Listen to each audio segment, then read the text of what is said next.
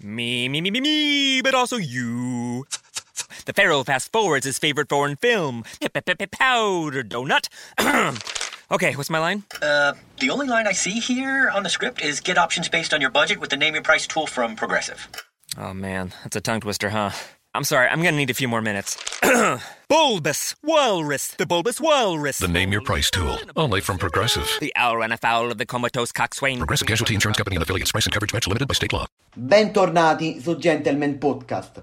I musicisti hanno trovato l'hashtag per protestare contro la fine dei concerti. Hashtag ancora senza musica.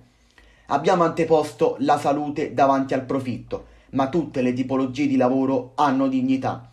La risposta del governo, nessuna discriminazione, dovevamo ridurre le occasioni di socialità.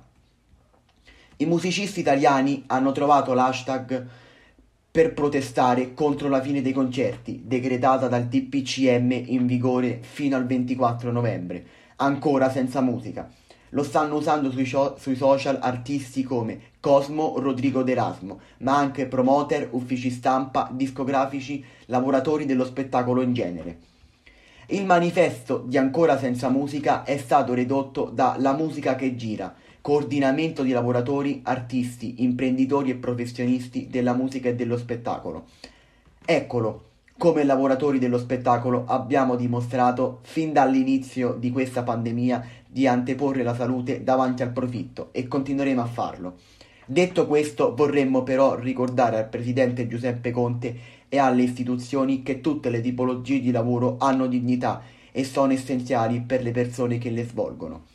Dobbiamo prendere atto del fatto che teatri, cinema, sale da concerto, che pur si sono dimostrati fin dalla loro riapertura luoghi sicuri e dove è possibile garantire la massima sicurezza, attraverso la rivelazione della temperatura, il tracciamento e il distanziamento. Restano ai primi posti tra le attività produttive sacrificabili. Ricordiamo inoltre che una società che deve dileguarsi ogni possibilità di attività culturale non è una società sana.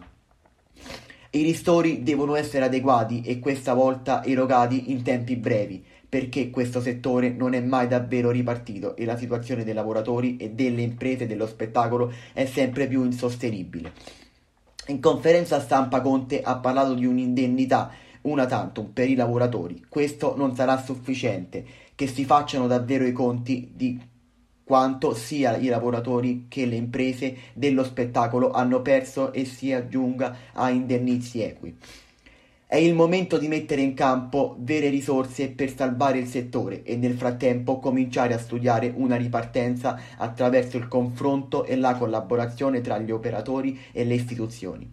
Chiediamo, chiediamo, ascolto, che si rispetti e tuteli il diritto alla salute, ma allo stesso tempo non si dimentichi il diritto al lavoro e alla cultura.